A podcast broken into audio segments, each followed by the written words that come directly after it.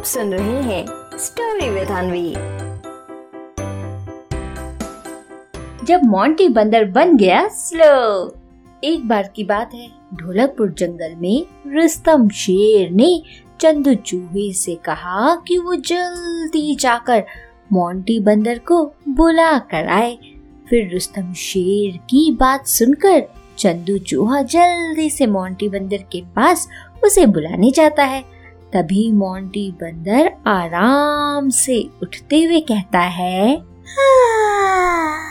क्या महाराज बुला ले? अच्छा अच्छा ठीक है। जाकर से कह दो कि अभी मैं आ बस तैयार होने में ना थोड़ा थोड़ा टाइम लगेगा। ठीक है चंदू चूहे अरे तुम अब यहीं क्यों खड़े हो? जाओ, बोला ना कि मैं आ रहा हूँ। बोले आए हाँ आराम भी नहीं करने देते हैं। पता महाराज भी क्यों बुलाते रहते हैं? इनको तो चाला काम बच मुझे ही कराना होता है। हाँ, अब मैं उठूँगा तैयार लूँगा फिर जाऊँगा महाराज के पास। हाँ कौन करे इतना काम? अरे यार वैसे जाना तो पड़ेगा ही। महाराज ने हाँ बुलाया जो है। ऐसा करता हूँ, उठता हूँ और और जाकर चीजे के सामने तैयार होना शुरू करता हूँ। हाँ। अब मोंटी बंदर की बात सुनकर चंदू चूहा वहाँ से चला तो जाता है। लेकिन इधर मोंटी बंदर बहुत आराम आराम से उठता है और बहुत धीरे धीरे तैयार होना शुरू करता है। पहले तो मोंटी बंदर शीशे के सामने खड़े होकर खुद को ही बहुत देर तक ध्यान से देखता रहता है। कभी वो अपनी आँखों को घुमाता तो कभी अजीब अजीब सा मुँह बनाकर खुद को ही बस देखे जा रहा था।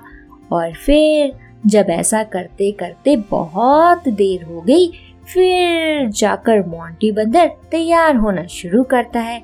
उसके बाद धीरे धीरे चलते हुए अपने घर से निकलता है और रुस्तम शेर के पास पहुँचता है और फिर उससे कहता है महाराज की जय हो। अरे महाराज, आपने मुझे बुलाया था। देखिए, मैं आ गया।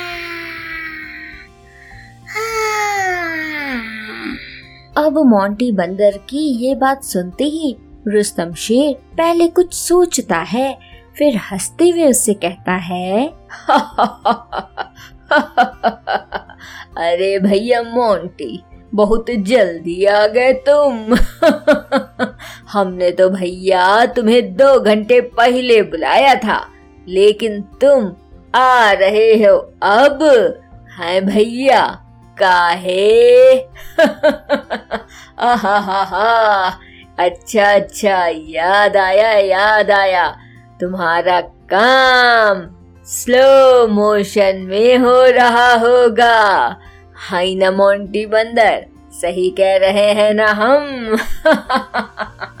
तो भैया, अब तो तुम्हारे आने का कोई फ़ायदा नहीं है। काहे की हम तो तुम्हें इसलिए बुला रहे थे कि भैया, ताकि तुमको हम गर्मा गर्म पनीर के पराठे खिला सके। वो क्या है ना, बगल वाला जो जंगल है जहाँ मेरा दोस्त चेन्नई शेर रहता है तो उसने भैया हमको दो पैकेट पनीर पराठे के दे दिए।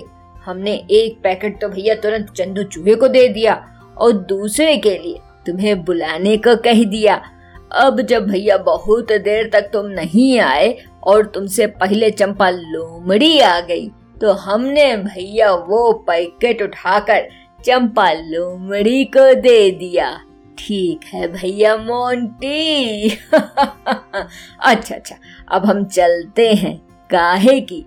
बहुत काम है हमारे पास। और फिर ऐसा कहकर रुस्तम शेर वहाँ से तो चला जाता है, पर मोंटी बंदर को खुद पर खूब गुस्सा आ रहा होता है। वो बस बार बार यही सोचा जा रहा था कि काश वो यहाँ जल्दी पहुँच जाता तो उसे भी पनीर पराठे खाने को मिल जाते। लेकिन अब तो वो कुछ कर नहीं सकता था, इसलिए बस वो खुद पर गुस्सा ही किए जा रहा था। तो बच्चों, क्या सीख मिलती है हमें इस कहानी से? इस कहानी से हमें ये सीख मिलती है कि बच्चों, हमें हमेशा अपना सारा काम बहुत एक्टिव होकर करना चाहिए। इससे आपका सारा काम एक तो टाइम पर होता है और दूसरा आपको बाकी कामों के लिए भी अच्छा खासा टाइम मिल जाता है। समझे? आप सुन रहे थे स्टोरी विद अनवी अनवी के साथ।